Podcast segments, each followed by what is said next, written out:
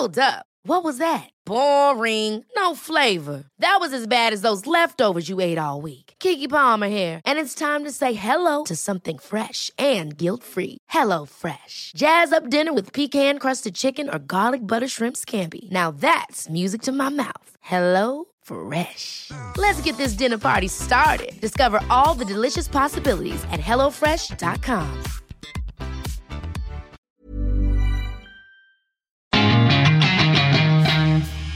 Min, min speciella supertalang är att jag är bäst när det är som jävligast. Och det här är ju väldigt mentalt också för att under två veckors tävlande i terräng eh, med fullt fokus, det är farligt. Eh, då, då sållas det bort vilka som pallar trycket helt enkelt. Eh, vem kan ta en motgång ena dagen och liksom skrapa ihop bitarna och fortsätta nästa dag och nästa dag. Eller som jag gjorde mitt första Dakar. Jag bröt ju handen dag fyra. Men jag körde två veckor till med bruten hand. Veckans poddgäst är MC-åkaren som är mest känd från långlopp som Dakar-rallyt. Annie Sil har genomfört fem Dakarrallyn på MC och under det första bröt hon alltså handen som ni hörde. Nu är hon ensam kvinna i världen som har kört Dakar i både MC och bilklassen. Hon var co-driver förra året. I årets upplaga kör hon själv.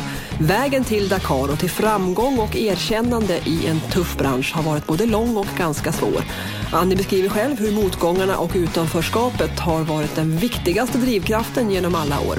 Hon har vägrat att anpassa sig, vägrat att ingå i grupper. Hon förstod aldrig koderna i tjejgänget under uppväxten och beskriver skoltiden som mycket jobbig.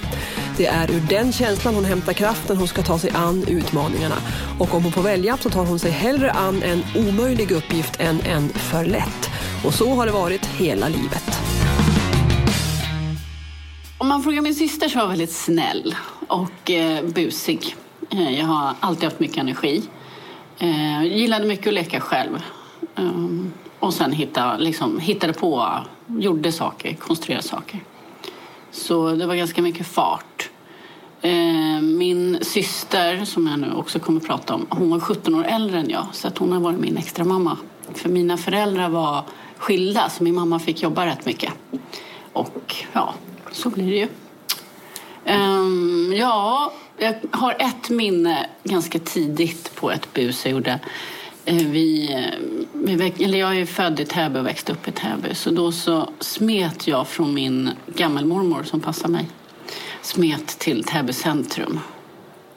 Och det var jättespännande. Jag kanske bara var tre år gammal och promenerade dit. Det är ju säkert två kilometer.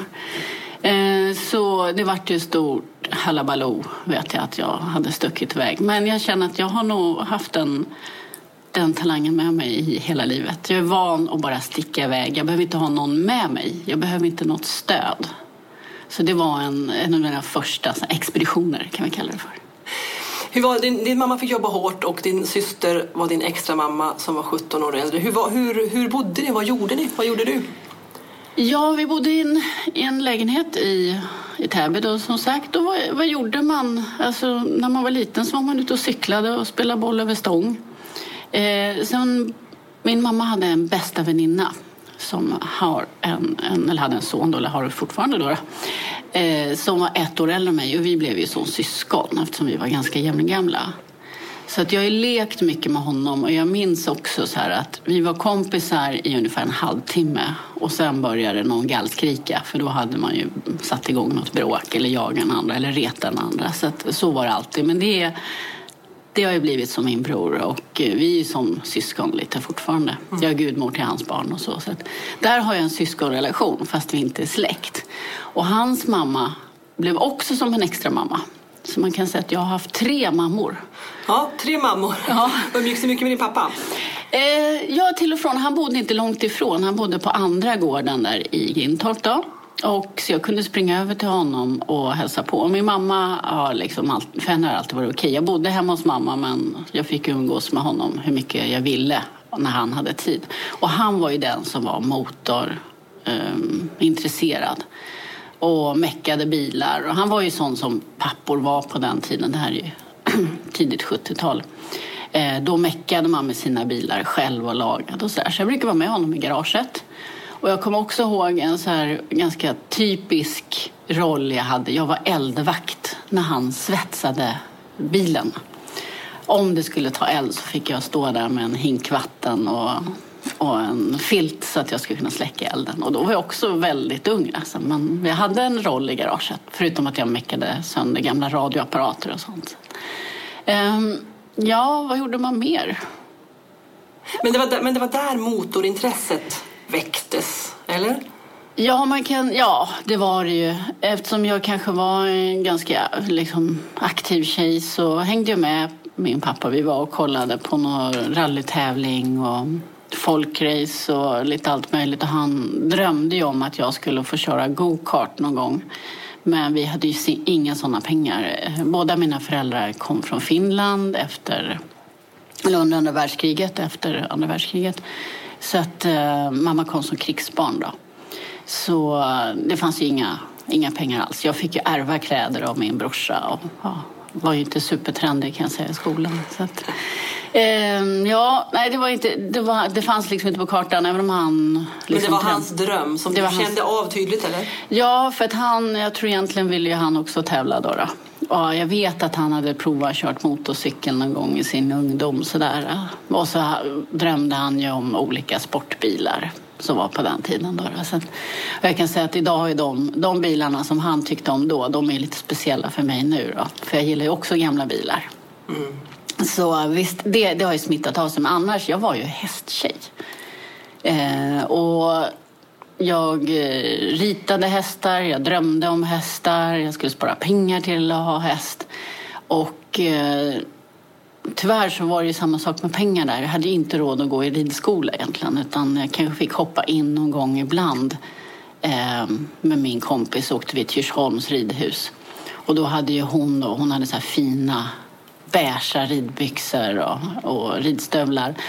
Och min mamma hon sydde om ett par gamla svarta såna här skid, skipants. Eh, och så köpte jag för 25 kronor begagnade ridstövlar och en sammetsgen som var lite luggsliten. Alltså, så man matchade inte in alls. Men man fick vara där och rida.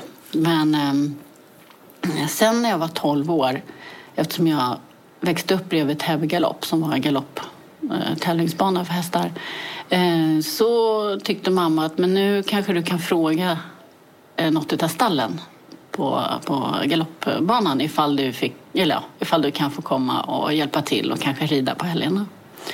Så sagt och gjort. Jag och min kompis då, då vi travade dit en lördag morgon. Och då var vi 12 år bara, 12-13 år. Eh, och eh, gick i mer eller mindre in i första bästa stall och frågade. Och eh, de behövde stalltjejer. Så dagen efter så började vi helt enkelt. Då var mm. vi där i stallet varenda dag efter skolan, skötte hästarna och smörjde sadlar och träns. Och och så fick man sina passhästar och sen på helgerna fick man rida. Då, då. Mm. Och då var det ju, för det här är ju galopphästar så det, man fick inte rida på banan, man fick rida i en, i en paddock. Men eh, helt plötsligt så, så kunde jag rida varje vecka och det var ju, det var ju drömmen. Liksom. Mm. Vad hade du för drömmar då om det livet? Ja, då var det då skulle jag bli jockey. Jag skulle bli tävlingsjockey eller ja, någonting. Liksom jobba med hästarna då. då. Eh, och, fast min mamma har ju alltid varit så här att ah, men du måste plugga och skaffa en utbildning. Så att eh, några år senare, eh, när man kom i högstadiet tror jag det var, eh, då var det ändå att liksom, man fick inte fuska med plugget. Så. Eh, fast det här var också en period som var lite jobbig för då var jag ganska vad ska man säga, jag och min kompis då, vi var väldigt annorlunda för vi brydde oss bara om hästarna, vi brydde oss inte om vår skolklass eller någonting. Så vi blev lite utfrusna. Och sen slutade hon min skola, hon bytte, så jag blev helt ensam. Eh, och då eh, stack ut ganska mycket, hade kort hår och såg inte ut som en tjej. Alla andra tjejer sminkade sig och smygrökte och liksom ja, var tonårstjejer helt enkelt. Mm. Och jag var nog fortfarande ganska mycket valp, om man säger så. Eller en pojkflicka och inte alls eh, liksom jag började spana på killar eller någonting. Så att eh, jag blev ju kallad för hennom. Oj, det var tidigt hen där alltså. Ja, väldigt. uh, och jag tror det här har nog varit ännu tidigare. Jag kommer ihåg när jag var kanske 10-11. Men då, då är det inte så stor skillnad på killar och tjejer. Eh, då var jag också henom. Och då tog jag det som en komplimang. För jag, jag tyckte tjejer var så himla fjompiga och mesiga. Liksom. De ville aldrig klättra högst upp i, i träet och sådär. Så att de, om andra trodde att jag var en kille så var det bara bra. Liksom. Mm. Men sen när man började komma upp i tonåren då var det jobbigt. För då stack man ut så himla mycket. Uh, så ja, det var lite ensamt där. Men, men, du, men du säger att du var utfryst mm. eller ja, annorlunda. Mm. Men du vill inte säga, du vill inte ta ordet mobbad jo, eller, i din mun eller? Jo, alltså det, det kom ju i, i sjok. Jag, I mellanstadiet så vet jag att då, då vart jag så här över en natt mobbad. Eh, för att då hade min, min lärarinna eh, inför klassen när jag inte var där ja, berättat skit om min mamma rent ut sagt. För min mamma satt i kommunpolitiken eh, då, då, eh, och i ett annat parti än lärarinnan. Så då så vände hon det mot mig. Och i och med att mina föräldrar kom från Finland också så var det väldigt så här, ja men i Sverige så gör vi faktiskt så här. Och eh, då enligt det här partiet då, då så jag kan säga, ja det var ju, mamma var borgerlig och hon var socialdemokrat och den här fröken. Så att, ja, så det, det skar sig direkt. Så det fick jag leva med hela mellanstadiet. Att ha en fröken som officiellt mobbade mig på grund av min mammas politiska vad heter det, arbete. Kommer du ihåg hur du kände inför det? Hur du reagerade? Ja, men som barn är man egentligen helt oskyldig. Jag kan ju inte ta en diskussion med min fröken om olika politiska värderingar. Så eh, det vart ganska, vart ju ganska grymt. Eh, så ja, det blev ju att man, man ville ju inte eh, Mm. man ville ju inte göra sitt bästa i skolan. Jag ville sitta för mig själv längst bort i hörnet. Så att längst bak, jag och min bästa kompis. Vi fick inte sitta tillsammans. För att då var det för mycket stök tyckte hon. Så jag fick sitta längst ner i ena hörnet. Så att jag blev nog ganska asocial helt enkelt. Då litade inte jag på dem. Och sen skulle de ha in mig till psykolog en gång i veckan. Och, och det kändes som att de konstruerade en jäkla massa fel på mig. Fast jag inte tyckte att det var något fel. så. Mm. Finns det något, alltså, det du berättade tidigare också mm. när du var på ridskolan och inte mm. hade lika fina ridkläder som de mm. andra och kände dig utanför för det. Och sen kom det här som du upplevde under alla år i skolan. Ja. På vilket sätt har det präglat dig tror du? Eh, jag kan säga att det har blivit så jag bryr mig inte så mycket om andra. Eh, jag behöver inte tillhöra en grupp jag behöver inte ha gruppens godkännande eller bekräftelse eller något sånt. Utan um, det har kanske gett mig lite, lite svängrum att bara kunna köra mitt eget race. Mm. Uh, om man säger det som det har format mig till nu. Mm. När man var uh, mindre var det ju väldigt jobbigt. Uh, men där hade jag också väldigt mycket stöd av min mamma som eh, hon sa att men skolan är inte alltid kommer finnas en plats för dig någon annanstans. Så det på något sätt kunde jag dra mig undan samtidigt som jag vet att det här är inte för resten av livet. Nej. Eh, sen också mycket tack vare min mamma. Hon, när jag var tre år så reste vi till Spanien tillsammans. Hon tog med mig på massa eh, Spanienresor var det. Vi åkte och campade i bilen. Åkte, körde ner till Tyskland och sådär. Eh, hon skickade mig till, på språkresa till England. Jag bara var tio år gammal. Jag var borta fem, sex veckor. Eh, så jag visste att det fanns andra världar, om man säger så. Det är mm. bara att just nu så fick jag uppleva den här världen. Som, den var inte jättehemsk, det var ganska tråkigt bara. Men jag hade tillflykten i stallet då. Eh, så att det... Liksom jag hittade en framkomlig väg. Hur, hur länge levde den eh, hästdrömmen då? Den levde nog... Jockeydrömmen? Ja, den levde nog hela, hela mellanstadiet då, så halva högstadiet. Men när man blev lite äldre och var i stallet då insåg man att det inte var så himla bra liv. Alltså det är väldigt hårt liv de här stallmänniskorna lever. Det är inte speciellt um, ja, så här, konstruktivt. Eh, det är mycket, mycket spel och dobbel som jag inte gillar egentligen. Jag var där på hästarna och sen är det ju mycket supa, alltså alkohol. Ja, det är ju så. Eh, och jag kände att det var ingenting för mig. Hur- Jaha, men Ja, men alltså, de här spelmänniskor och sånt som kommer och det är mycket, det är mycket dricka. i, i, i Ja, svansen runt? Allt, menar, på, på, på, Ja, men nu pratar vi galoppen då, eller trav? Eller? det är ju samma. Ja. Det är ju same same. Så att eh, spel och dobbel och, och sprit. så att eh, jag, jag känner så här att, att eh, jag ville plugga vidare. Eh, min kompis hon, hon hoppade av efter nian och hon blev jockey och, och eh, tränare numera också.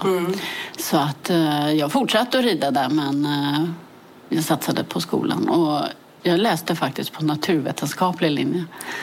Eh, Jag hade ganska bra Faktiskt, betyg. säger du? Ja, faktiskt. varför säger du att, faktiskt? Ja, det ska jag säga. För att i mellanstadiet så hade ju lärarna dömt ut mig. De hade dömt ut mig att jag skulle bli knarkare. Eh, var de fick det ifrån? Jag, jag har aldrig rökt, jag dricker inte, ingenting. Men de dömde ut mig att jag skulle bli knarkare. Och jag, jag förstår inte hur vuxna kan gå ihop och bara göra en sån här grej mot en 10-12-årig tjej. Som egentligen inte, jag har aldrig skolkat, jag har inte liksom bråkat eller någonting. Nej. Jag tycker det är jättekonstigt. Ja, det låter... Det låter, det otroligt. Ja, jag vet. Att jag tog mig igenom det där utan, utan att verkligen ha ställt till någonting eller levt upp till. Ibland kan det bli så att man stämplar en människa tillräckligt mycket så lever den upp till det bara för att om man ändå får skit för det så kan man lika gärna göra det. Mm. Jag tänker bara eh, det du säger att hur livet var där på när det gäller med hästar och allt det här spelet och det man också hör om hur tjejer i stallet och vad det finns för grupperingar och hierarki och allting och sånt. Att du inte gillade det. Men sen gav dig in ändå i motorbranschen. Ja. Som utan, eh, ursäkta mig men jag kan inte så mycket om det men det känns ju också som att det kan vara ett, ett, en bransch med ganska mycket spel. Men det kan vi återkomma till. För den, du kom ju in i den branschen Ja. så småningom. Men den låter ju lite liknande på det sättet. Eh, fast jag kanske har helt fel där. Du har nog helt fel. Underbart, då ska du få berätta om det. Men du pluggade vidare i alla fall på natur. Ja, precis. Och eh, parallellt så, så red jag på Täby. Och i precis samma veva när jag började gymnasiet, då stod, såg jag en stuntuppvisning på just Täby galopp. Med en motorcykelkille, en engelsman, som eh, gjorde alla möjliga hopp och konster med sin motorcykel. Eddie Kidd hette han. Jag tror han hoppade över kinesiska muren och bröt ryggen sen. Så jag vet inte hur det är med han just idag, men det här är många år sedan. Och då tyckte jag så här, shit vad cool det där såg ut. För jag hade ändå varit lite med motor och kollat på, på motorhotell varit på så här bilutställning med min pappa. Så då tänkte jag, shit jag skulle vilja åka motorcykel. Liksom. Att, jag menar, hästarna det hade jag hållit på med så himla länge nu. Så det var ju kul att prova något nytt. Och jag kunde som 16-åring då köra runt med motorcykeln. Jag behövde inte cykla överallt som jag gjorde. Eh, så eh, jag fick, eh, jag fick upp ögonen för det där. Och sen tror jag var och hälsade på min kusin som heter Anita, hon är bergsklättrare numera. Men eh, hon, eh, hennes kompis hade precis skaffat motorcyklar så att jag fick åka med bak på. Och då var det liksom signed and sealed. Det var det här jag skulle hålla på med. Och få åka med de här killarna med motorcykel och ja, det var en helt ny värld. Så jag övertalade min mamma, och det var ju lite operation övertalning kan jag säga, att jag skulle få köpa en motorcykel. För det första så visste hon ju att jag var lite galen och liksom gillade och fort sådär. Och jag hade ramlat av hästarna, hade ramlat ner från träd och åkt iskana och brutit armar och ben. Eh, så det var inte jättelätt. Men jag förklarade att jag måste ha hjälm och skinnställ och skaffa mc-kort och sådär. Så det var ju väldigt säkert jämförelsevis. Och sen så hade jag sparat alla mina stallpengar som jag tjänade när jag jobbade i galoppstallet. Då. Så jag kunde finansiera den här motorcykeln. Och eh, då så svarade jag på en annons i tidningen om en begagnad motorcykel som fanns i Danderyd. Och så åkte jag och tittade på den här och jag kunde ju ingenting. Och jag ville göra det här lite som en överraskning för min pappa så jag inte berättade för honom. Utan jag ville att det skulle vara min grej. Eh, Så att eh, jag slog upp motorcykel i så här illustrerat lexikon. Det var innan man googlade saker. Mm. Så åkte dit och där stod den här motorcykeln. Den var blå och blank och hade kromade avgasrör och jag blev ju störtförälskad i killen som sålde den. Han var ju 18 år och skitsnygg. Och det är nog första gången som jag känner att, att jag brydde mig om en kille. Förut hade jag liksom hållit på med hästarna så här, inga, in, inte tänkt på det. Men så stod han där, det var en ny värld. Och motorcykel eh, liksom, vill jag ha och han vill jag ha. Och liksom, ja, för mig var det ett, ett, ett sätt att bryta kanske loss ifrån det gamla. Så jag köpte motorcykeln. Eh, men det blev ju aldrig vi då, då tyvärr. Han, han var ju 18 år och kunde hålla på med snorisar som jag då. Men i alla fall. Eh, så jag åkte runt på den motorcykeln. Men jag visste egentligen vad jag skulle ha den till. För jag hade inga motorcykelkompisar. Men vad sa din pappa? Ja, och sen när han fick reda på det då, jag tror det tog någon vecka när jag berättade det, då vart han ju jättestolt och sådär. Nu var det liksom hans dotter, du ska veta att de var ju skilda då, då så att eh, mycket på grund av att han inte ville ha en unge till. Men nu minns han var jag, jag hans dotter då. Så det vart ju också en sån där att vi fick ju mycket tajtare relation. Um, så det var ju skitkul. Samtidigt som han sa till mamma, alltså, jag har du skaffat han en sån här dödsmaskin. Så han var ju inte helt, han har ju hellre velat att jag väntat till bil då. Men ja, nu var det redan gjort. Det som var lite tragiskt i hela det här att i och med att jag skaffade motorcykeln så var det ett sätt för mig att få en ännu bättre relation med min pappa. Vi kunde mecka tillsammans med min motorcykel och sådär. Men bara tre månader senare så dog min pappa i hjärtinfarkt. 56 år gammal. Oj. Så då var det ju liksom bara, shit vad ska jag nu? För det var ju min, han var ju min läromästare i att mecka och dona. Eh, så risken kan jag säga hade ju varit att om jag nu inte hade haft det här medfödda, att, att jag, eller från familjen, att vi fixar allting själv. Man ska inte lita på att det finns massa folk som hjälper en och så. Så hade det varit risken att jag inte hade fortsatt. Då hade den nu stått där i hörnet och samlat damm tills jag hade ledsnat och, och den. Men jag tänkte att ja, men, min pappa kunde ju mecka och han hade ju verktyg som jag nu ärvde. Jag får ju lära mig själv. Och det gjorde jag den hårda vägen. Då. Man, man skruvar isär och så skruvar man ihop och ibland blev det någon sak över och så tänkte man så här, behöver jag den eller? Men kände du någon gång när, när du gjorde det och bestämde dig för att ja. det här kan jag klara själv, kände du någonting att, någon gång att det här gör jag för pappas skull? Eller ville du göra det själv? Ja, alltså motorcykeln var ju... Jag hade ju upptäckt det helt själv där på galoppbanan. Så det var ju helt min, det var helt min grej att köra motorcykel. Men samtidigt så känner jag ju att i och med att han blev så himla glad och stolt över det här så är ju det lite grann att lite vårda hans minne. Att, att jag håller på då, då. Eller på något sätt att han fortfarande finns med. Eftersom han försvann så tidigt. Mm. Så kan jag säga. Och sen var ju hans dröm att jag skulle köra go-kart och sånt. Nu blev det inte go-kart, nu blev det motorcykel. Men det var ju ganska nära i alla fall. Så att lite, lite att, ja, ta vara, ta vara på, på det, det motorintresset som ändå fanns i familjen. Då. Mm. Hur gick det vidare sen då? Sen när du kom in liksom att du skulle börja tävla? Eh, ja, det var inte heller det var inte någonting planerat. Jag var ingen speciell tävlingsmänniska. Jag var inte speciellt bra i gymnastik. Jag ska inte säga att jag var dålig för att jag var dålig utan jag var dålig för att jag var ointresserad. Jag är ingen lagsportsmänniska. Och det har ju sina förklaringar här. Jag brydde mig inte om gruppen. Jag ville inte ens vara med i gruppen. Jag ville helst bli lämnad i fred. Så att, um, att börja tävla med motorcykel, det hade jag ju kanske inte tänkt. Utan jag körde motorcykel. Men sen när jag skulle ta mc-kort, då skulle man åka på någon sån här eh, träningsbana och köra slalom och kurvteknik. Och där vart det ju att det var några andra uh, unga killar på motorcykel som gasar runt och då vill man ju åka lika fort som dem för jag hade nog på med tävlingshästar. Så att då försökte jag hänga på där och lyckades väl ganska bra. Uh, så vi gasade runt och fortare och fortare gick det. Och sen sa instruktörerna till mig faktiskt att, att uh, jag kanske skulle prova att köra på banan på riktigt. De såg väl någon talang där. Så året efter då, ja, kanske var 17, jag var 18 så köpte jag en, en större motorcykel, en 250. Då anmälde jag mig till att köra på bana. Jag gick, tog en, en tävlingslicens. Och eh, inte så mycket för att kanske hålla på och tävla, men för att få köra på bana.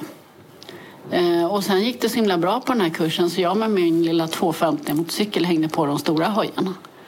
Eh, för de drog ifrån mig på rakerna men sen i kurvorna så kom jag farandes. Så då kan jag säga att då bestämde jag mig att jag kanske ska börja tävla helt enkelt. Mm. Så då byggde jag om den motorcykeln jag hade till mer tävlings racemaskin, tog bort lysen och sådär. Mm. Eh, och jag hade inget, eh, jag hade ett MC-förråd där i HSB som bodde men inget riktigt garage och det var på vintern var det jättekallt. Så då tog jag upp motorcykeln i lägenheten och hade den i mitt sovrum så att jag kunde mecka och inte frysa. Och mamma hon bara, ja alltså det går ju inte att stoppa dig men bara du inte sätter svarta tumavtryck överallt liksom på dörrkarmar och sånt så var det väl okej. Så jag var väldigt noga med att förvalta det här förtroendet som mamma hade ändå, eller tillåtelsemyndigheten. Så så byggde jag om min första motorcykel till racehoj då. Mm.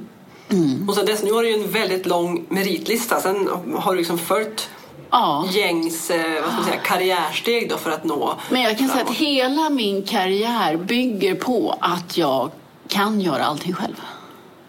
Visst, det är vissa grejer man måste ha experter till. Eh, till exempel med fixa mm, om man har motorras och man skickar iväg motorn och så. Men allt det vanliga mecket att sätta ihop och plocka isär och byta hit. Allt det kan jag mm. utan och innan. Och det är ju speciellt i Dakarrallyt så det är en av grundförutsättningarna för mig att jag har kommit till mål alla gånger. Mm. är ju att jag kan fixa hojen ute på plats. Och jag har byggt mina egna tävlingshojar. Um, för jag kan, på den tiden när jag började köra just Dakarrallyt uh, då fanns det, näst, det fanns inga färdiga hojar om det inte var fabrikshoj. Jag var inte på den nivån körmässigt. Jag skulle aldrig få köpa en fabrikshoj. Och så nummer två, även om jag hade fått köpa den så är jag för liten. För de är jättestora och jag är ganska liten. Jag är alldeles för liten för min sport. Så jag har alltid fått bygga mina hojar med kompromissen av att jag är mycket mindre än alla andra. Mm. Det, ja, så det har varit eh, alltid en sån där um, avvägningsfråga. Men hur gick det till då när du realiserade drömmen om Dakar-rallyt? Ja, den hade jag ju inte ens. det, det, det kom senare eller? Ja, det kom mycket senare. Ehm, utan jag började tävla på banorna runt om i Sverige. Jag körde roadracing eh, på asfaltbana. Men det kunde jag inte göra förrän jag gått ut gymnasiet. För att eh, här fanns det ju inte att mamma eller pappa betalar. Utan först var det att skaffa sig ett jobb efter gymnasiet. Och jag blev faktiskt servicetekniker. Och min enda merit till det var att jag hade meckat min motorcykel. Sen fick jag veta att jag var den enda sökande också för jobbet var att laga ridautomater som står i så här köpcentrum. Det är såna här äh, leksaksbilar eller cowboyshästar. Ja, de där som barn åker precis. på. Det finns ett sånt jobb att någon åker runt och lagar de där och det jobbet har jag haft.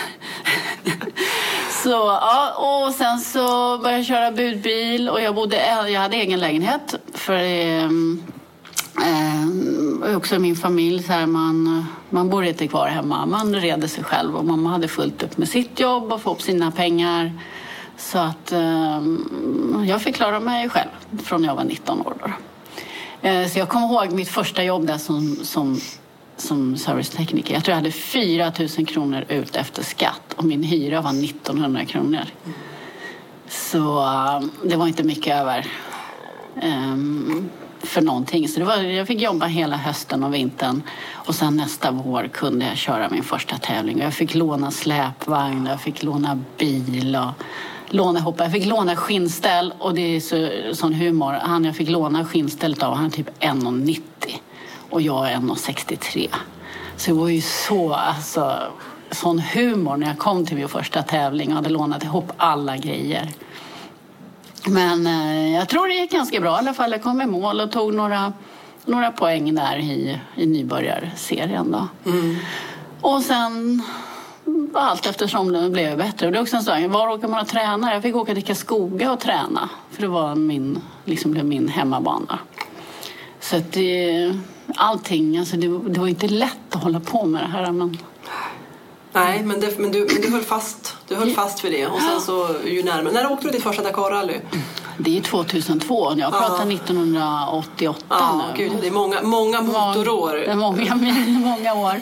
Eh, så, ja, nej, så jag körde roadracing i tre år och eh, faktum är att jag vart nog den första svenska tjejen som uh, tog SM-poäng. Jag körde SM sista året i 125 kubiksklassen. Mm. Uh, så ja, nej, jag kämpade på där. Uh, jag var duktig, så här, man, man är duktig som tjej. Så, och sen så plötsligt när jag kom topp 10 då var det ju det var liksom lite chock sådär. Jag var rankad femma i Sverige och bara någon sekund efter de som körde EM och VM med min två år gamla hoj som jag åkte med gamla däck. Vi hade aldrig råd med nya däck utan jag tiggde däck av, av toppförarna som, som de hade kört slut på. Då.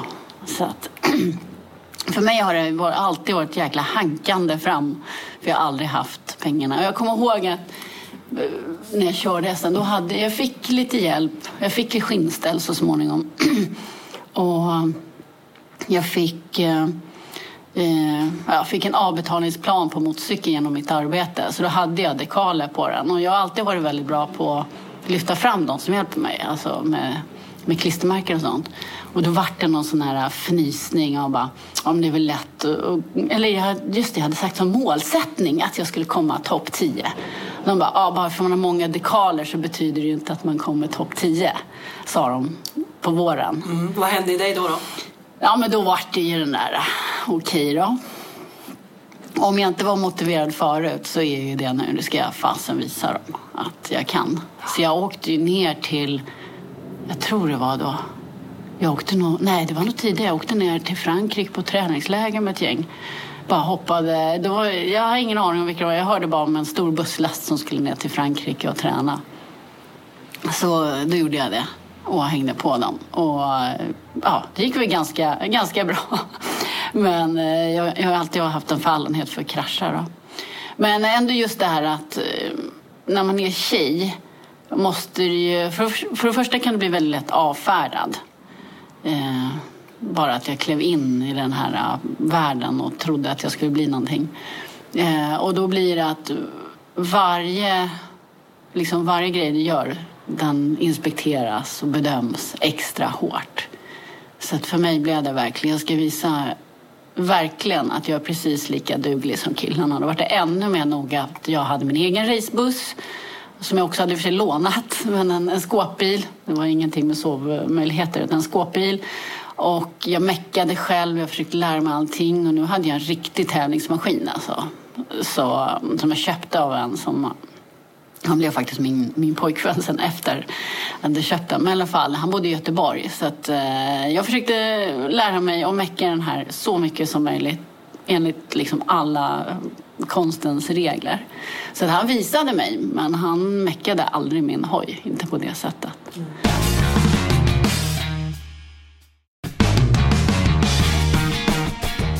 En skada, en av många, stoppade Annie från vidare satsning på roadracing. Vid det här laget hade hon fortfarande inte börjat drömma om Dakar-rallyt utan letade bara möjligheter att kunna fortsätta sin MC-karriär. Dakar-rallyt hette ju Paris-Dakar från början för att rallyt gick från just Paris ner genom Algeriet och med målgång i Senegals huvudstad Dakar. 2009 flyttades rallyt av säkerhetsskäl och körs nu i Sydamerika. 950 mil på två veckor genom Argentina, Chile och Bolivia. På sin väg mot Dakar-äventyret hittade Annie en ny gren att ta sig an, nämligen enduro. Då anmälde jag mig till en tjejkurs. Och det här var ju något helt nytt, för jag har aldrig sett liksom, tjejer så många samlade och köra motorcykel tillsammans. Det fanns inte. Det var kanske två, tre stycken tjejer som började köra medan jag började köra eh, roadracing. Och när jag kommer till den här tjejkursen, var här uppåt, eh, vad var det, uppåt Arlanda, kroken, eller var det, nej Kungsängen var det. Eh, då, den första jag träffar där, det är hon som har ordnat hela, hon heter Camilla Arnalid. Och det är den coolaste tjej jag har träffat i hela mitt liv då. Jag hade liksom inga tjejkompisar. Jag förstod mig inte på grejen med tjejer överhuvudtaget. Och här kommer hon och hon är så jäkla snygg. Hon har snygga naglar och så har hon så här långt svallande hår. Och så kör de motorcykel så hon kör skiten av allihopa. Och jag blir så jävla imponerad. Hur kan man vara både och? Det, fan, det hade jag aldrig sett förut. Nej, aldrig okej, sett. okej. Nej, du trodde att det var en omöjlig Ja, kombination? den kombinationen trodde inte jag fanns. Att man kunde vara så, så tjejig som Camilla och sen köra motorcykel så bra. Jag trodde man var liksom tvungen att, att vara väldigt grabbig och hård. Så att vi blev kompisar och vi låg och kacklade hela kvällen och halva natten där. Och de andra tjejerna, nu får ni hålla tyst. Liksom. Så efter den här tjejlägret, jag var ju med och gasade och jagade runt där och tyckte det var skitroligt. Men då visade det att hon är frisör och hade salong i Stockholm. Och då sa ju hon till mig så här, men Annie, så där kan du ju inte se ut. Du får komma in till salongen så fixar vi och piffar dig. Liksom. Och, för jag var ju så här jeans och t-shirt tjej som bara lät håret växa ut. Liksom, och, så. Ja. och det här är också lite, här, jag hade faktiskt långt hår. Det var för att jag hade ju varit hennom då under eh, mina yngre år.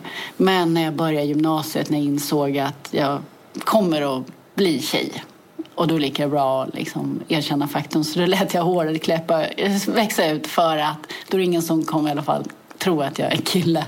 Så, utan då tänkte jag då är det lika bra att gå ut med ett tydligt statement. Jag har långt hår. Så det är lite så här, jag har långt hår bara för att visa att jag faktiskt är tjej. Men i alla fall, då åkte jag in till salongen och hon fixade håret och klippte och jag tror hon färgade och lite allt möjligt. Och sen vart vi bästa kompisar och i år firar vi 20-årsjubileum som bästa kompisar. Mm. För vi blev verkligen så supertajt. Mm. Har hon ändrat din inställning till... Till tjejer? Ja.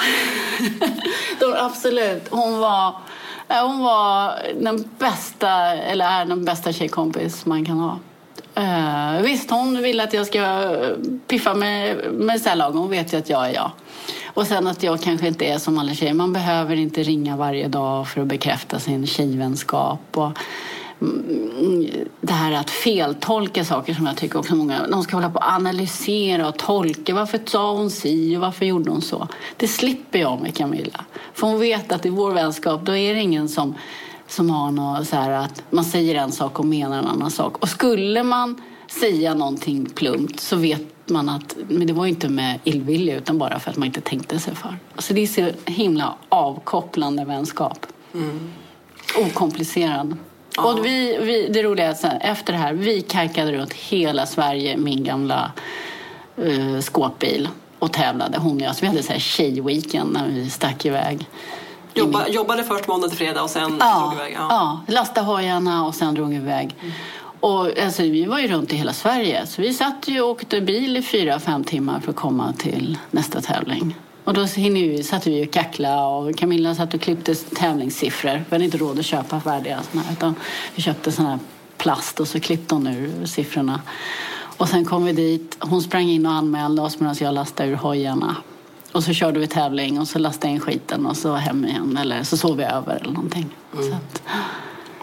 Men hur kom du in på sen, när vi, om vi går in på 2000-talet med Dakar. Mm. Ja, och det är också en sån där att det är ju en, en, utveckling från att vi körde skogen. Camilla är ju fortfarande med, på grund av henne. Så vi kajkade runt och körde våra tävlingar och Gotland Grand National och Svenska fyrdagars är en stor tävling. Den fanns förut i Sverige och då var det fyra dagar man skulle tävla.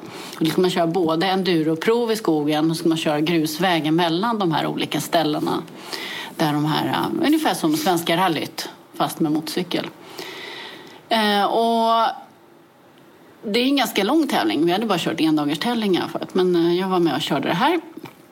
Och det gick ganska bra. Och han som är väldigt drivande här heter Olle Olsson. Han var den första svensken att köra Dakarrallyt med motorcykel. Och honom känner jag. Alltså, det var han som var med och ordnade det här lägret också för tjejerna.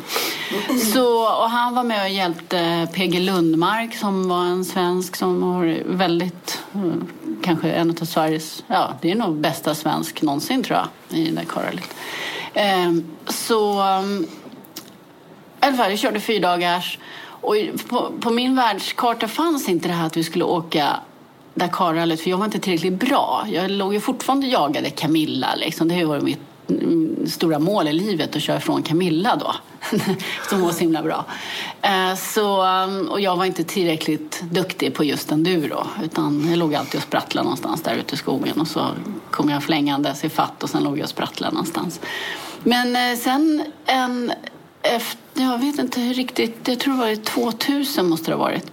Då eh, bjöd Camilla och hennes man Magnus med mig till Andorra. För då skulle de åka på offroad-semester med ett företag när man hyrde motorcykel på plats och så bodde man på hotell och sådär. Och jag tyckte att ja, det var perfekt. Jag hade precis startat min egen reklambyrå. Jag är ju reklamdesigner och jag jobbar med reklam och marknadsföring sedan jag var typ 22 år gammal. Så det är mitt vanliga liv. Jag är marknadsekonom. Så här, skittråkigt låter det men jag har liksom en helt vanlig karriär också. Men då åkte vi till Andorra och tyckte jag var roligt. Liksom, vi åker hoj ihop fast vi bor på hotell och kan ligga i bubbelbad och ha det nice. Men när vi var i Andorra och gasade runt där då, då var det precis som proppen lossnade. Det var ju det här jag skulle hålla på med. Jag hade farten med mig från roadracingen och sen så grusåket och tekniken med mig från enduron. Så den kombinationen vart perfekt för mig. Och jag behövde inte, som enduro måste man ha långa ben för att liksom sparka sig fram över stockar och stenar. Men när man åker grusväg så spelar det ingen roll. Det är bara att hålla fötterna på fotpinnarna och åka. Mm. Så um, han som arrangerar den här um, äventyrsresan, han uh, har även resor i Marocko. Så han sa det, men ska inte komma ner till Marocko och köra då? Så jag tänkte, ja men det kan jag göra. Så att några månader senare bokade jag en resa till Marocko med samma företag. Och när jag kom ut i, i eh, sanddynerna första gången, då, då var det verkligen, det här är min grej. Jag ska åka ökenrally. Så enkelt var det. För att det är tydligen så att det är som en bollkänsla. Att antingen så kan du det eller så kan du inte. Och det är just att åka sanddynerna. Eh, så mm, ja, jag, jag bara svischade runt där och hoppade och for och surfade på sanddynerna. Och sen när jag kom hem efter den resan, det här var oktober 2000, då, då hade jag bestämt mig. Jag ska, jag ska köra ökenrally. Så då ringde jag till just den här Olle Olsson som hade varit svensk, första svensk att köra Dakar och hade en MC-butik också. Så sa jag till honom, nu fattar jag vad du snackar om. Mm. För han har alltid sagt men ska inte du prova? Så jag bara, nej, skulle aldrig funka, jag är alldeles för liten och dålig. Jag bara, nu fattar jag vad du snackar om. Jag vill köra ökenrally, hur ska jag göra? Då sa han så här, ja, om en vecka går VM-rallyt i Dubai. Eh, vi ska åka ner Eh, så eh, vill du så är det bara att hänga på. Jag vet inte om han menar att jag skulle åka med och kolla hur det går till. Men jag var ju mer inne på att jag ska åka ner och köra. Så jag bara, ja men vadå, jag måste fixa licens och sådär. Han bara, jaha okej, ja nej men jag får skriva ett intyg då. då. Jag hade ju vanlig endurolicens men inte sån här ökenlicens. Och sen så hade han en ny motorcykel som stod i kartong i butiken. Då köpte jag den och sen skickade vi den med flygfrakt till Dubai. Och en vecka senare stod jag på startlinjen i mitt livs första ökenrallytävling. VM-rallyt i Dubai. Så, att, så fort gick det. Ja. Från idé till handling. Ja. Och det är lite samma sak som när jag köpte motorcykeln första gången. Jag fick åka med bak på och bara, det här ska jag göra. Och sen mm. fixa så att jag kan köpa en då. då. Mm.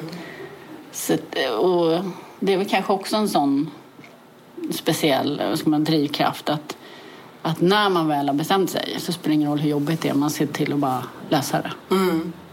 Men hur är, hur är det att köra Dakarrallyt? Förutom det man ser, ja vi ser ju bilderna på, mm. från alla klasser, bil och MC och mm. allting när man ser eh, när ni kör. Men allt det andra då? Resten, alltså man kör och ja, man... äger och kör och ja. det verkar vara ett eh, Ja, det, extremt liv där. Det är ett extremt liv. Det är ju. Det är ju mm, alltså, världens snabbaste campingresa, kan man säga.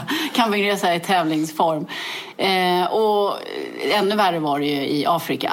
I jag kan säga, Sydamerika så är det lite camping deluxe för nu rullar ju alla toppförarna in med sina husbilar med aircondition och sånt. När det är Afrika så fanns inte det. Alla bodde i samma tältläger. Du kan inte få in, det du inte packar med dig hemifrån får du inte med dig. Liksom. Så att, ehm, ja, jag, ty jag tycker Afrika är mer hardcore.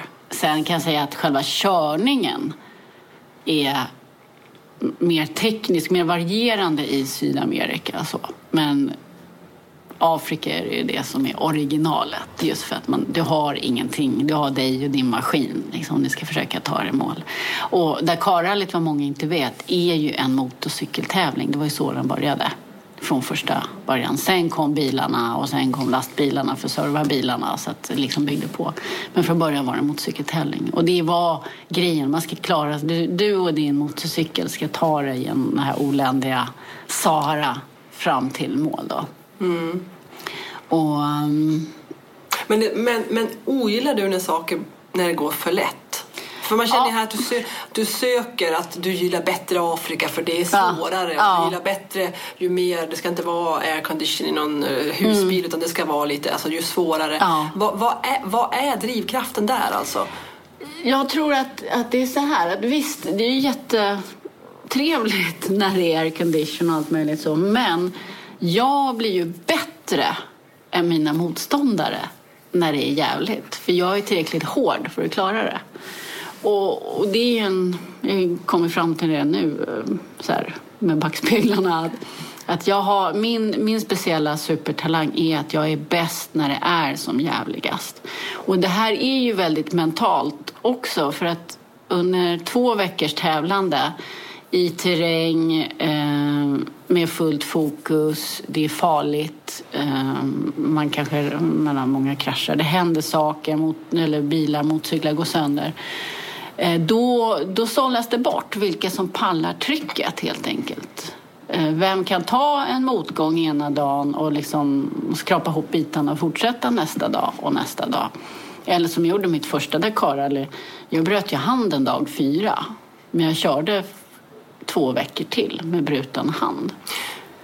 Varför gjorde du det då? För att jag hade lagt alla pengar jag ägde och hade på den här. Alltså startavgiften var ju typ 150 000. Eh, jag hade fått låna motorcykel av det här äventyrsföretaget, Motor Aventuras. Jag hade byggt om den så gott jag kunde då. Eh, och liksom allt annat som jag hade satsat på det här. Och då vet jag att bryter jag nu, om jag ska göra om det här, då är det alla de pengarna igen. Man får inte tillbaka någonting för att man inte fullföljer. Och sen var det att, att jag hade också innan den tävlingen, det var någon människa som jag inte har någon aning om vem det är, hade bemödat sig att ringa till mig för att förklara för mig att tjejer inte kunde köra motorcykel. Men gud, du är verkligen så hämnddriven. Ja. Ja. När jag lyssnar på det nu så känns det som att vad som helst, alltså, ja. alltså, hur stor kick får du av att nu jävlar, där fick Nej, men jag. Vad jag inte kan förstå är att visst, tyck det då, men måste ja. du ringa till mig och berätta det? Hur kan någon ens orka bry sig om det? Ja. Jag menar, ja, nej, jag, jag, hade, jag hade varit lika, lika driven, jag hade inte brutit ändå. Men alltså, då tänkte jag om, om han... Det finns säkert jättemånga som tycker precis samma sak. Absolut. Men eh, jag hade fortsatt ändå. Mm. Det hade jag gjort. Men jag blir ändå förvånad över hur det finns människor som orkar bry sig. så. Ja, eh, det gör det om allt. Det får man ju... Ja, precis. Så att jag ska inte säga att det är just det, men alltså, det är ju extra roligt att kunna näpsa en sån. Jag tänker det. Ja, alltså, det är ju en att, liten hur, bonus. Hur, om, fördelningen här också. Okej, okay, ja. min insats var så här, det gick mm. så här resultatmässigt. Och sen på toppen av ja. det att, och så ja. ska jag visa dem också. Men det är också en sån där att hur man vänder någon, alltså påhopp eller motgångar till att bli en drivkraft. Och det är ju väldigt viktigt för antingen så lägger man sig ner och låter dem köra över en, alla motgångarna. Alltså det behöver inte vara personer som har det kan vara andra livets motgångar som inte är mänskligt kopplade. Och då lägger man sig ner, då blir man överkörd. Eh, och där har jag då den här eh, man säger, uppstudsigheten att ska fasen inte lägga sig ner här och nu. Hur bra tror du att du hade varit inom motorsporten om du hade haft om du hade passat perfekt in i tjejgänget eller klassen och så när du var, när du var liten? Jag tror inte jag, inom det jag håller på med, hade inte haft hårdheten tror jag inte. Man måste vara extremt hård. Mm. Så är det. Och jag kan säga att jag nu under årens lopp så har jag ju träffat eh, många andra eh, idrottare, både manliga och så några kvinnliga också. Och, och det känns ganska tydligt vilka som är tillräckligt hårda. Jag, jag känner det på mig ganska fort. För det krävs en, en viss mentalitet. Och det, kan, det finns ju jättemånga tjejer som har börjat köra. Eh, när, när vi hade det första endurolägret då var vi kanske tio tjejer. Nu är det, det är 50 tjejer som kör Gotland Grand National. När jag körde det för 20 år sedan så var vi ja, sju, åtta, tio tjejer kanske. Så det är ju vuxit. Och jag har varit med på de här och arrangerat tjejläger själv. Det var Camilla som började och sen hennes tradition har faktiskt fortsatt. Så varje år har man tjejläger och så har det blivit att fler tjejer lär känna varandra. För ofta är man lite ensam ute i skogen. Så, och då vart det ändå att, ja men då är det några tjejer, ja men då ses vi på Gotland lite grann. Så det har blivit så att även om man tävlade ensam runt om i Sverige så sen på Gotland så träffades man. Så det där växte. Och så vart det ett six days-lag, ett tjejlag. Ehm, och, så att jag liksom var med när enduron växte. Och sen var jag med på samma sak när motocrossen växte i Sverige. För en av tjejerna som sen blev en motocross liksom, samordnare hon var med på de här tjejlägren i enduro. Då hängde jag med henne till crosssidan. Tänkte att visst, jag är ingen crosstjej men det behövs fler tjejer som är här och kör. Så att då var jag med på det också. Mm. Men du sa tidigare ändå att jag, hade, jag var fel ute där när jag tänkte att när, jag jämförde eh, till exempel ett tjejgäng eller hierarkin i ett stall ja. med att, att eh, verka i, en, eh, i motorbranschen. Ja, det, ja. finns inget, det känns som att det, det, finns inget spel där, eller hur menar du? Nej, men det var ju det här med... med hur ska jag säga? Vad jag uppfattar som det är stall är att du har en ridlärare eller de här jockisarna och de är lite kungar och sen så småtjejerna springer runt dem. Men så finns det ju inte som jag ser det att när jag tävlar då är ju inte killarna min kung jag springer runt och fjäskar för dem utan jag har ju min plats. Mm. Så ser jag det, som att jag springer inte och fjantar runt för grabbarna för att få deras eh, gillande. Det är på något vis, har du på något vis blivit annorlunda bemött för att du är tjej? Ja, ofta är det ju Liksom det, att, ja, men det var väl gulligt att du håller på. Men det är väl bra för att vara tjej och sådär. Och visst, jag har ju kanske inte vunnit SM totalt. Jag har inte kört ifrån alla killarna. Jag är inte tillräckligt bra. För de är så otroligt duktiga, de som är bäst. Eh, men fortfarande är det väl att det är lite gulligt att jag håller på. Och jag kan jämföra med, och det här är ganska eh, typiskt, lite mer också utanför, de som jag verkligen tävlar med. De vet ju att det är på riktigt och hur bra eller vad som, liksom, hur bra eller hur dålig jag är.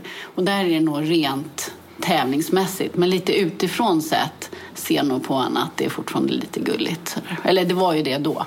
Nu tror jag att jag är så etablerad så att uh, det är nog ingen som... Eller jag vet inte. Jag har inte märkt av det längre. Nej. Vad, vad har du för mål nu med årets Dakar som drar igång här? Eh, ja, det här är ju mitt första åk som förare då. då. Eh, så det finns bara ja, nu kör du bilklassen ja. Ja, och mm. nu kör jag bil. Och det är ju det som är det historiska, att det har inte funnits någon kvinna som har kört bil. Eller ingen svensk kvinna, utomlands har det funnits. Men ingen svensk kvinna som har kört bil. Och eh, då är det ju, finns bara ett mål i Dakar och det är att komma i mål. Mm. Eh, den här styrningen som jag har det är ju inte heller i något värstingteam utan ett engelskt privatteam som bygger sina egna bilar, helt egen modell. Eh, och vi är tre bilar i teamet och jag kommer då köra med teamchefen Paul Round som även bygger bilarna. Och då är ju trade-off är ju att jag kan inte köra mitt eget race utan jag måste vara en del i teamet. Mm. Så det är inte rallyprinsessans cirkus som får diktera villkoren. Nej, utan... du är tillfrågad att köra eh, så får du betala mycket pengar för det och och det underkastar dig då stallorder så att säga. Precis. Mm. Och, och, så är det. Hade jag betalt ännu mer då hade jag kunnat få göra precis vad jag vill. Men jag har inga pengar. Jag har noll kronor i sponsring. Så att eh, hela den här bara startavgiften är 250 000 för, för ekipaget. Så då, då får jag ju försöka bygga ihop min egen lilla finansiering. Mycket är ju ja, egna pengar, men jag har startat en crowdfunding nu också. Så vi får se hur mycket det ger. Men eh, jag är så van vid det där. Och skulle jag vänta på att göra saker tills jag får med mig alla jag behöver ha med mig på resan, då skulle jag aldrig komma någonstans. Och det är lite samma sak det där, tillbaks till min barndom. Skulle jag vänta på att jag var till gammal och få med mig mormor eller vem det var som skulle gå till centrum med mig, då hade jag inte kommit iväg. Så då gick jag på en gång, när jag ville. Sen kanske det varit lite lite rabalder runt omkring. Lite dramatik kring det Lite dramatik. Och det är väl lite som det är fortfarande. Liksom. Jag kan säga också att för ett och ett halvt år sedan Ehm, innan jag hade opererat axeln. Min karriär var slut som elitförare på motorcykel. Ingen mer Dakar, ingenting mer någonting. Då var jag nere i ett svart hål. Mitt liv tog slut. Och jag trodde aldrig jag skulle komma igen och få göra det jag älskar att göra. Sen, jag har ju massa andra grejer, men det är inte samma sak. Jag, jag, jag brinner verkligen för Dakar. Och då ett och ett halvt år senare nu stå här med en styrning i Dakar. Jag vet inte hur det har gått till.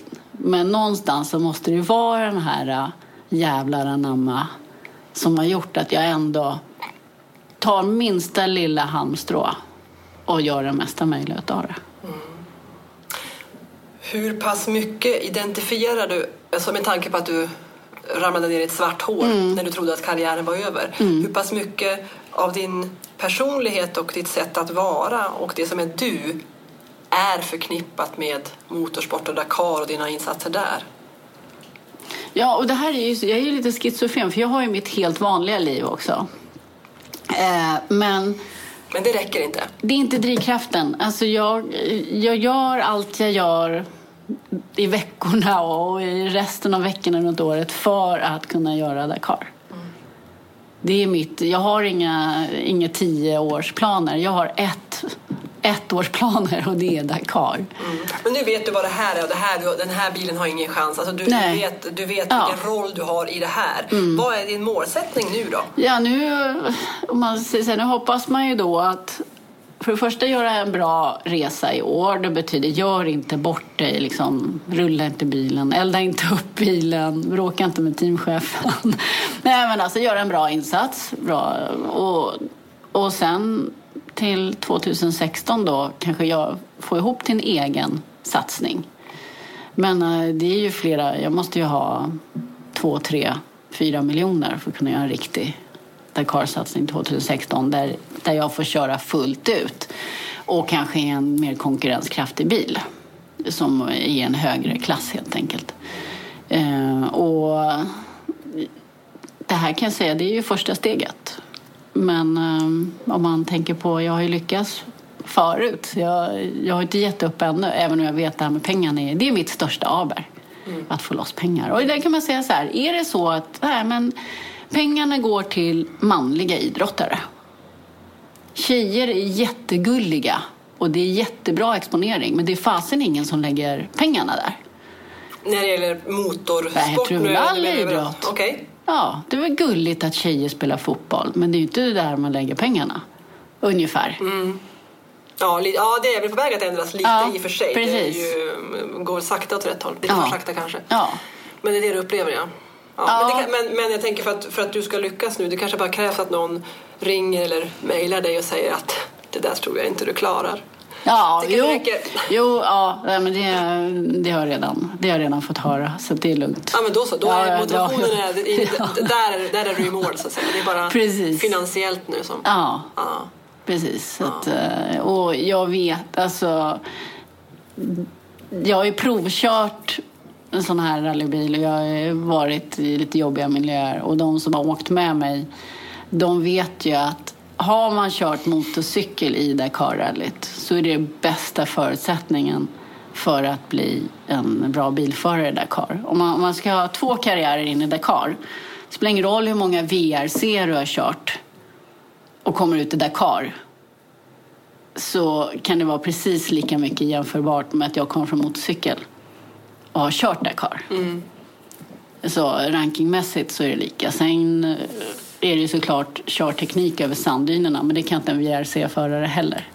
Utan det är någonting man måste lära sig. Jag hade ju velat åka ner till Marocko och träna men nu var det så sent påkommet. Bilen skulle lastas på en båt till eh, Argentina. Liksom. Så att, eh, och så säger Paul, vi har många mil att lära oss. Mm. Så att han är ganska cool med det också. Och han har hållit på i över 15 år med det här. Så att... Och alla vet vad som gäller. Du är 46 år idag. Ja. Vad har du för horisont framåt då? Hur länge kan du hålla på? Ja, men jag tänkte att jag skulle bli rallytant, ja. och det här är ju lite roligt för att för några år sedan då eh, så började jag köra rally hemma i Sverige. Och det är för att jag var inblandad i Midnattssolsrallyt som föråkare med min Dakar-rallyhoj. För att Dakar-hojen har jag aldrig kunnat köra i Sverige för det finns inga sådana tävlingar. Men jag fick möjligheten att åka föråkare i Midnattssolsrallyt.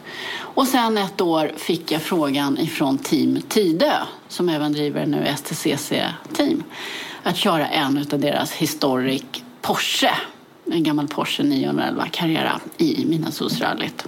Och i samma team som Björn Waldegård och Stig Blomqvist. Och du kan tänka dig för mig, min första rallytävling i livet får jag köra i samma team som mina två stora idoler från när jag var liten tjej. Jag såg dem köra på Solvalla på något så här event på 70-talet. Jag har sett, ja, liksom. Så att det var min första rallytävling. Och jag kan säga att jag var livrädd för den här Porschen för det är ungefär det argaste man kan börja med om man ska åka rallybil. Det mest svårkörda. Men vi tog oss i mål eh, och eh, då kände jag så här, men det här var ju jätteroligt att köra just Historic Rally för det är lite, lite äldre bilar, de har charm, de har personlighet, det är en jättefin tävling som går eh, på sommaren varje år. Då, då. Publiken är glad, alla är glada. Liksom. Det, är, det är inte som så här fabriks-VM och alla är så här på liv och död, även om det här är på riktigt också. Så året efter så köpte jag en Toyota Starlet 79 och började köra då eget team.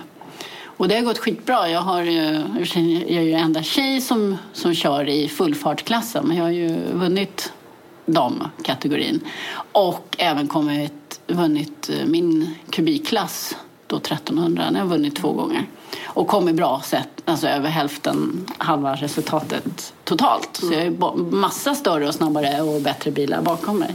Och köra mot de här gamla rallyrävarna är ju skitroligt. Och de är ju, de är ju 50 plus hela gänget. Så kände jag att här finns ju en helt ny karriär. Helt plötsligt är jag yngst i klassen.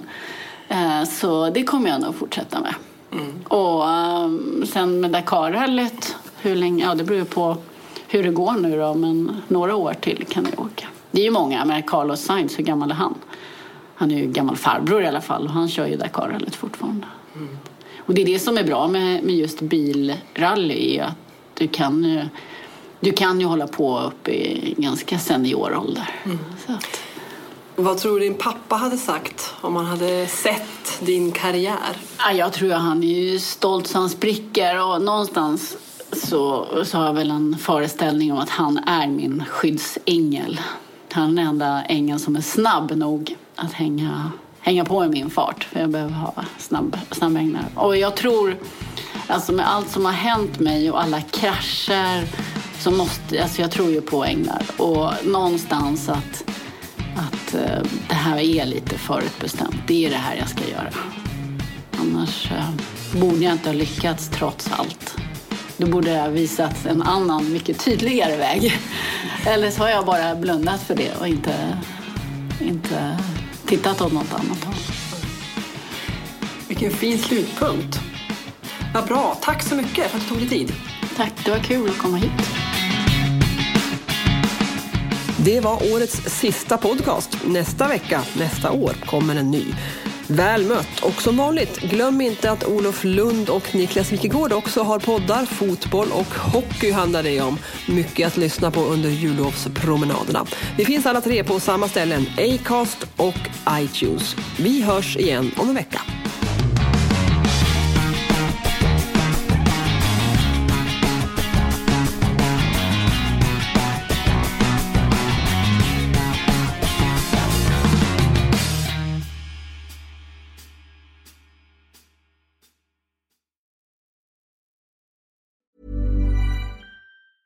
Ever catch yourself eating the same flavorless dinner three days in a row? Dreaming of something better? Well, HelloFresh is your guilt-free dream come true, baby. It's me, Gigi Palmer. Let's wake up those taste buds with hot, juicy pecan-crusted chicken or garlic butter shrimp scampi. Mm. Hello Fresh. Stop dreaming of all the delicious possibilities and dig in at HelloFresh.com. Let's get this dinner party started.